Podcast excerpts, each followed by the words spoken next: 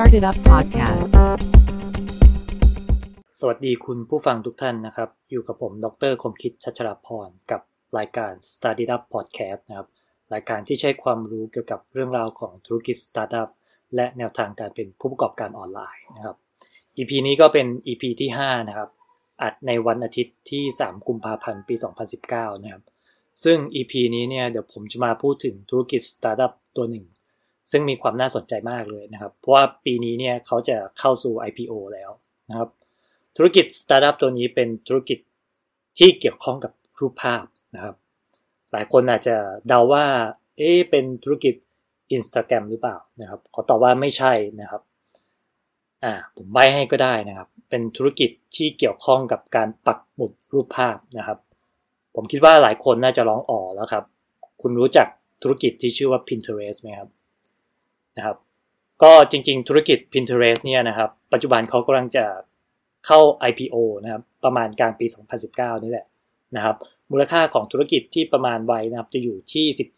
13-15 บิลเลียนดอลลาร์นะครับ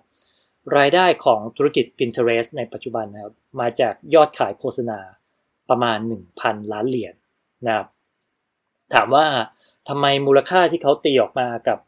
ยอดขายนะครับ มันจึงสูงกว่าประมาณ 13-15 เท่านะครับ พวกธุรกิจประเภทโซเชียลเน็ตเวิร์กนะครับเขาจะมีการตี factor ต่างๆนะครับหนึ่งในนั้นก็คือพวก Network Effect นะครับ อันนี้ใครที่สนใจเนี่ยลองไปหาข้อมูลเพิ่มเติม ว่าการตีมูลค่าของธุรกิจประเภทโซเชียลเน็ตเวิร์กนี้เนี่ยเขาใช้ปัจจัยอะไรในการพิจารณาบ้าง อย่างที่ผมบอกไปนะครับ Network Effect ก็เป็นหนึ่งในนั้นนะครับ โอเค ทีนี้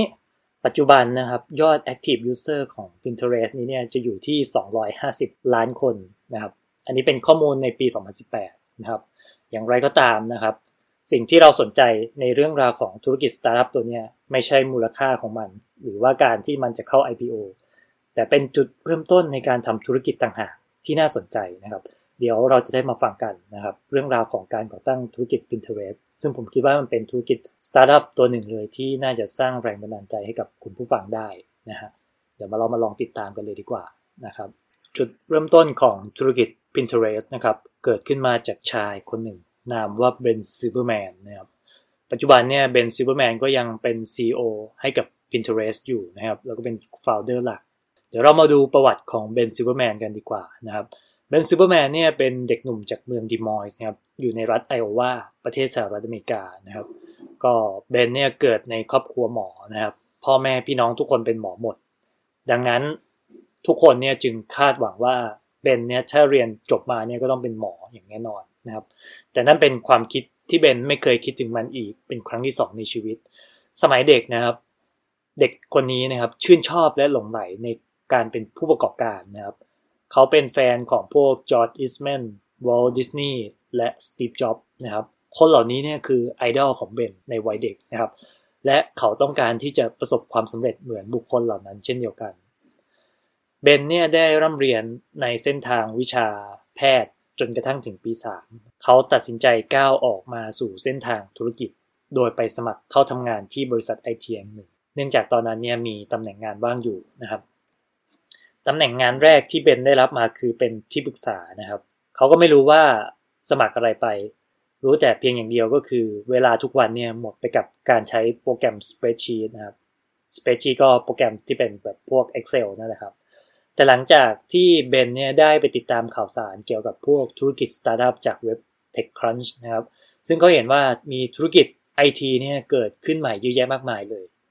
และธุรกิจเหล่านั้นเนี่ยก็ได้รับเงินลงทุนมหาศาลนะครับเบนคิดว่าข่าวที่ตีพิมพ์ใน TechCrunch เนี่ยมันควรจะเป็นเรื่องราวของเขามากกว่านะครับและนั่นทำให้เขารู้ว่าตัวเองเนี่ยอยู่ผิดที่ซะแล้วนะครับหนังเรื่อง Pirates Silicon Valley นะครับในปี 1999 ที่นำเสนอเรื่องราวของ Steve Jobs และ Bill Gates นะครับเป็นแรงบันดาลใจให้เบนเนี่ยถึงกับย้ายไปที่แคลิฟอร์เนียนะครับโดยมีวลีหนึ่ง ที่ปรากฏอยู่ในหนังซึ่งโดนใจเขาเป็นอย่างมากก็คือ there might be something going on in California นะครับ มันจะมีอะไรบางสิ่งบางอย่างเกิดขึ้นในแคลิฟอร์เนียนะครับ เบนหลงรักซิลิคอนวัลเลย์เข้าอย่างจังนะครับ เด็กหนุ่มคนนี้เล่าว่าร้านกาแฟท้องถิ่นที่เขาชอบไปเนี่ย ที่นั่นเนี่ยผู้คนต่างก้มหน้าก้มตาอยู่กับการสร้าง product ทั้งวันทั้งคืนนะครับ อีกเหตุผลที่เบนเนี่ยตัดสินใจย้ายมาซิลิคอนวัลเลย์ก็เพื่อให้ได้ใกล้ชิดกับบุคคลที่เป็นแรงบันดาลใจให้กับเขา นั่นก็คือสตีฟจ็อบส์นะครับ โดยการแวะไปเยี่ยมชม Apple Store ที่นั่นนะหลังจากนั้นนะครับเบนก็หางานทำนะครับ ซึ่งเขาได้งานทำที่บริษัท Google ในฝ่าย support ลูกค้านะครับ แน่นอนว่าการทำงานที่ Google เนี่ยมันน่าตื่นเต้นกว่าที่ทำงานที่แรกมากเลยนะเบนบอกกับ ผู้ให้สัมภาษณ์ว่าเขาหลงไหลแล้วก็คลั่งไคล้อินเทอร์เน็ตอย่างมากเลย แต่งานที่ Google เนี่ยก็ไม่ได้แตกต่างจากงานที่เขาทำที่แรกมากนักนะครับ เพราะเบนเนี่ยต้องวิเคราะห์ข้อมูล รวมถึงให้ข้อมูลนำเสนอเกี่ยวข้องกับการออกแบบตัว product หรือว่าผลิตภัณฑ์นะครับ แน่นอนว่างานนี้เนี่ยเขาก็ต้องทำงานกับ spreadsheet อีกแล้วนะเบนบอกว่า Google เนี่ยเป็นสถานที่ที่พิเศษนะครับ เพราะว่า 2 ผู้ก่อตั้งอย่าง Larry Page และ Sergey Brin นั่นนะ คิดใหญ่นะครับ เขาบอกว่าไม่มีบริษัทไหนหรอก ที่จะถ่ายรูปถนนทุกแห่งบนโลกนี้ และเอาไปใส่ไว้บนอินเทอร์เน็ตนะครับอ่าเบนนี่ก็หมกมุ่นเกี่ยวกับการอยากทำ productมากนะครับ แต่ก็ต้องผิดหวังนะครับ เมื่อ Google เนี่ยไม่ยอมให้เขาทำ product ตามที่ตั้งใจไว้ ด้วยเหตุผลที่ว่าเบนน่ะไม่ได้เป็นวิศวกรซอฟต์แวร์นะเหตุการณ์นี้ทำให้เขาไม่พอใจอย่างมาก และก็บ่นอยู่ตลอดเวลา จนในที่สุดเนี่ยแฟนสาวของเบนพูดกับเบนว่าหยุดบ่นแล้วก็ทำมันซะเถอะนะครับ คุณคือคนที่โชคดีสุดๆ ถ้ามีคนมาบอกคุณให้หลุดจากวังวนที่ห่วยที่คุณกำลังจมกับมันอยู่ เบนพูดหลังจากที่กำลังจอกจาก Google ในปี 2008 นะครับ เขารู้สึกดีครับ แต่ว่าตอนนั้นนี้เนี่ยเศรษฐกิจในสหรัฐอเมริกานะครับเกิดวิกฤตขึ้นนะครับในช่วงวิกฤตเศรษฐกิจแฮมเบอร์เกอร์นะครับ เพื่อนๆที่ Google ซึ่งกำลังจอกไปร่วมงานกับเบนเนี่ยจึงจะต้องกลับลำแล้วก็แซวเบนว่าโอ้ข้างนอกเป็นยังไงบ้างเพื่อน หลังจากที่ออกจาก Google ไปแล้วเนี่ยในเดือนพฤษภาคมปี 2008 นะครับเบนก็เริ่มต้นทำตามฝัน โดยมองหาไอเดียและได้เพื่อนร่วมทีมคนหนึ่งนะครับ สมัยเรียนมหาวิทยาลัยด้วยกัน ชื่อว่า Paul Sciarra นะครับอาศัยอยู่ในนิวยอร์กพอลนะได้กลายมาเป็น co-founder ร่วมกันกับเบนทั้งคู่ช่วยกันสร้างแอป iPhone ขึ้นมาตัวหนึ่ง ที่ชื่อว่า Tote นะครับ มันเป็นแอปพลิเคชันที่ใช้แสดงแคตตาล็อกสินค้าจากร้านค้าปลีกนะครับ อย่างไรก็ตามนะครับ การทำสตาร์ทอัพตัวแรกของทั้งคู่เนี่ยดูเหมือนว่ามันจะยากไปทุกเรื่องเลยนะครับ ก็คือพวกเขาเนี่ยไม่สามารถหาเงินมาลงทุนให้กับสตาร์ทอัพตัวนี้ได้นะครับ ส่วนใหญ่เนี่ยนักลงทุนมักจะลงทุนในทองคำนะครับในช่วงนั้นที่เกิดวิกฤตเศรษฐกิจนะครับ นอกจากนี้นะครับแอปตัวนี้ก็ถูกปล่อยออกไป ต้องใช้เวลาหลายเดือนนะครับ กว่าจะได้รับอนุมัติจาก Apple Store นะครับรวมถึงจำนวนผู้ใช้ที่ซื้อของภายในแอปเนี่ยก็ยังไม่มากพอที่จะเข้าไปเข้าตาในทุนนะทั้งคู่จึงถูกปฏิเสธจากนักลงทุนชั้นนำหลายราย เรียกได้ว่าพวกเขาล้มเหลวกับแอปทอดโดยอย่างสิ้นเชิงนะครับหนึ่งปีให้หลังนะครับสองหนุ่มก็เริ่มเฟ้นหาไอเดียใหม่ โดยการปรับรูปแบบ business model จากทอสเนี่ยไปสู่ Pinterest นะครับซึ่งตอนนั้นนี้เนี่ยเบนคิดเสมอเกี่ยวกับการสะสมสิ่งของที่สามารถใช้บอกได้ว่าคุณคือใครนะครับเขานึกย้อนไปถึงคอลเลกชันแมลงในวัยเด็กของเขานะครับของสะสมแมลงในวัยเด็กเนี่ยก็จะเป็นพวกแมลงที่มันถูก stuff เอาไว้นะครับแล้วก็มีเข็มเนี่ยปักไปที่ตัวแมลงนะครับคือเบนได้ไอเดียตัวนี้เนี่ยก่อนที่จะเอามาปรับใช้กับ Pinterest นะครับซึ่งเขาเรียกมันว่า Pinterest 1.0 ในช่วงที่เบนเนี่ยไปเยี่ยมพอลที่นิวยอร์กนะครับเบนก็ได้พบกับอีเวนชาร์ปนะครับอีเวนชาร์ปนี้เนี่ยเคยร่วมงานกับ Facebook มาก่อน ทั้ง 3 คนคุยเรื่อง Pinterest นะครับแต่ว่าอีเวนเนี่ยเป็นคนเดียวที่เข้าใจในสิ่งที่เบนพูดมากที่สุดเนาะทั้งคู่ช่วยกันทำงานนะครับจนอีเวนเนี่ยก็ได้กลายมาเป็น co-founder อีกคนหนึ่งของ Pinterest นะครับในการสร้าง Pinterest นี้เนี่ยทั้ง 3 คนเนี่ยจะต้องช่วยกันออกแบบ ตาราง grid ที่มันแสดงรูปภาพ Pinterest นะครับ ซึ่งพวกเขาดีไซน์ออกมามากกว่า 50 แบบไม่สำคัญแล้วก็มันก็พัฒนาดูดีขึ้นเรื่อยๆนะครับ จนกระทั่ง Pinterest เนี่ยพร้อมจะเปิดตัวแล้วนะครับ แต่คุณเชื่อหรือไม่ครับว่าการเปิดตัว Pinterest ในเดือนมกราคมปี 2010 นะครับเบนส่งลิงก์เว็บไซต์ไปให้เพื่อนทุกคนที่รู้จักในแคลิฟอร์เนียนะแต่คนน่ะไม่รู้เลยว่า Pinterest มันคืออะไรนะครับเบนบอกว่าตอนนั้นเนี่ยมันเงียบราวกับป่าช้ามากๆเลย Pinterest เปิดตัวในช่วงแรกเนี่ยไม่มีใครต้องการใช้มันเลยนะครับและอีก 4 เดือนต่อมานี้เนี่ยมียอดผู้ใช้เพิ่มขึ้นเพียง 200 คนเท่านั้นผผู้ใช้กลุ่มแรกๆเนี่ยมาจากรัฐไอโอวาและยูทาห์นะครับซึ่งเบนก็คิดว่าแม่น่าจะไปเป่าประกาศให้พวกเพื่อนๆหรือคนที่รู้จักเนี่ยลองเข้ามาใช้สิ่งที่เขาพัฒนาขึ้นมานะครับ อย่างที่เราทราบกันครับว่าทั้งๆ ที่อยู่ในเมืองแห่งเทคโนโลยีแล้วก็สตาร์ทอัพนะครับ แต่ Pinterest เนี่ยก็ไม่ได้อยู่ในสายตาของใครเลยในซิลิคอนวัลเลย์นะครับทีมของเบนนะครับ มีการขอเงินทุนเพิ่ม แต่ก็ไม่สำเร็จนัก เนื่องจากผู้ก่อตั้ง Pinterest นะครับ ไม่มีใครเป็นวิศวกรซอฟต์แวร์เลย รวมถึงแรงกดดันจากซิลิคอนวัลเลย์ที่ว่าคุณต้องประสบความสำเร็จอย่างรวดเร็ว หรือถ้ามันไม่ work เนี่ยคุณต้องยอมให้มีการปรับเปลี่ยน business model ใหม่ หรือที่เราเรียกกันว่า pivot นั่นแหละครับ กรณีที่ของเดิมมันไม่ work นะครับ ตัว business ก็ต้องมีการปรับเปลี่ยน เพื่อให้ธุรกิจเนี่ยดึงดูดผู้ใช้ได้มากขึ้น หรือสร้างรายได้ได้มากขึ้นตามนะครับ แต่ทีม Pinterest นี่เนี่ยก็ยังมุ่งมั่นกับวิสัยทัศน์เดิมที่วางไว้ก็คือ พวกเขาต้องการให้ Pinterest เนี่ยเป็นแหล่งที่ผู้คนเข้ามาค้นหาแรงบันดาลใจ และไอเดียจากบอร์ดภาพของผู้อื่น แรงกดดันเหล่านี้เนี่ยทำให้เบนคิดไปถึงการกลับเข้าไปขอทำงานที่ Google อีกครั้ง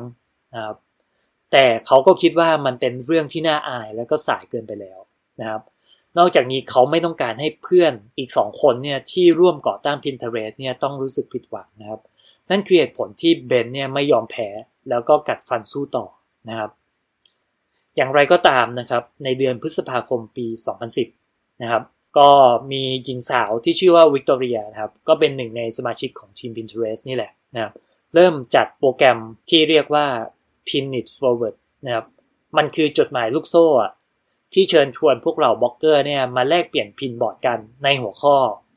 บ้านของเขาคืออะไรนะครับ เหตุการณ์นี้เนี่ยมันช่วยปลุกกระแส Pinterest ให้รู้จักบนอินเทอร์เน็ตมากขึ้นนะครับ การทำแคมเปญตัวนี้เนี่ยมันดึงดูดคนนะครับ ให้เข้ามาเนี่ยเริ่ม พินปักหมุดกัน แล้วก็แลกเปลี่ยนรูปภาพต่างๆ ที่มันอยู่ในหัวข้อที่พนักงานของ Pinterest กำหนดนะครับ เหตุการณ์เหล่านี้เนี่ยเป็นจุดเปลี่ยนที่เริ่มทำให้ผู้คนเนี่ยหลั่งไหลเข้ามาใช้งาน Pinterest นะครับในรูปแบบที่บริษัทก็คาดไม่ถึงเช่นเดียวกันนะครับ เช่นหัวข้อบอร์ดรวมภาพของสิ่งต่างๆ ที่ดูคล้าย Death Star ในภาพยนตร์ของ Star Wars นะฮะรูปภาพของสถานที่ต่างๆสำหรับท่องเที่ยวในลอนดอน นะครับรวมถึงบอร์ดที่รวบรวมรูปภาพของแผนที่ต่างๆ ทั่วโลกนะ meetup ครั้งแรกของ Pinterest เนี่ยก็จัดโดยวิกตอเรียนี่แหละนะครับปัจจุบันเธอได้กลายเป็นผู้จัดการฝ่าย community ของ Pinterest ไปแล้วนะครับซึ่งเบนบอกว่าเขาชอบช่วงเวลานั้นมากๆเลย ในช่วงที่ Pinterest เริ่มโตนะครับเบนเนี่ยเขียนอีเมลเพื่อขอบคุณผู้ใช้ Pinterest กลุ่มแรกเป็นการส่วนตัวนะครับในช่วงนั้นนะครับมีผู้ใช้ Pinterest อยู่ประมาณ 5,000ถึง7,000 คน และ กลุ่มคนที่เข้ามาใช้งานประจำก็คือกลุ่มคุณแม่นั่นเองนะครับ ในปี 2013 นะครับ Pinterest ก็ได้เติบโตขึ้นมียอดผู้ใช้ประมาณ 25 ล้านคนนะครับ ตอนนั้นบริษัทมีมูลค่าประมาณ 2,000 ล้านเหรียญเนื่องจากผู้ใช้ส่วนใหญ่เป็นผู้หญิง มีฐานะดีแล้วก็ชอบใช้จ่ายผ่าน Pinterest นะครับ Pinterest จึงกลายเป็น Shopping Window แหล่งรวมสินค้าจากร้านค้าปลีกเนี่ยมาเสิร์ฟให้ลูกค้ากลุ่มนี้ได้ช็อปกันอย่างถูกอกถูกใจเลยนะครับ จวบจนปัจจุบันนะครับ อย่างที่ผมบอกไปปี 2018 Pinterest มีผู้ใช้เติบโตขึ้นมาเรื่อยๆนะครับ จนถึง 250 ล้านคน มูลค่าของธุรกิจอยู่ที่ประมาณ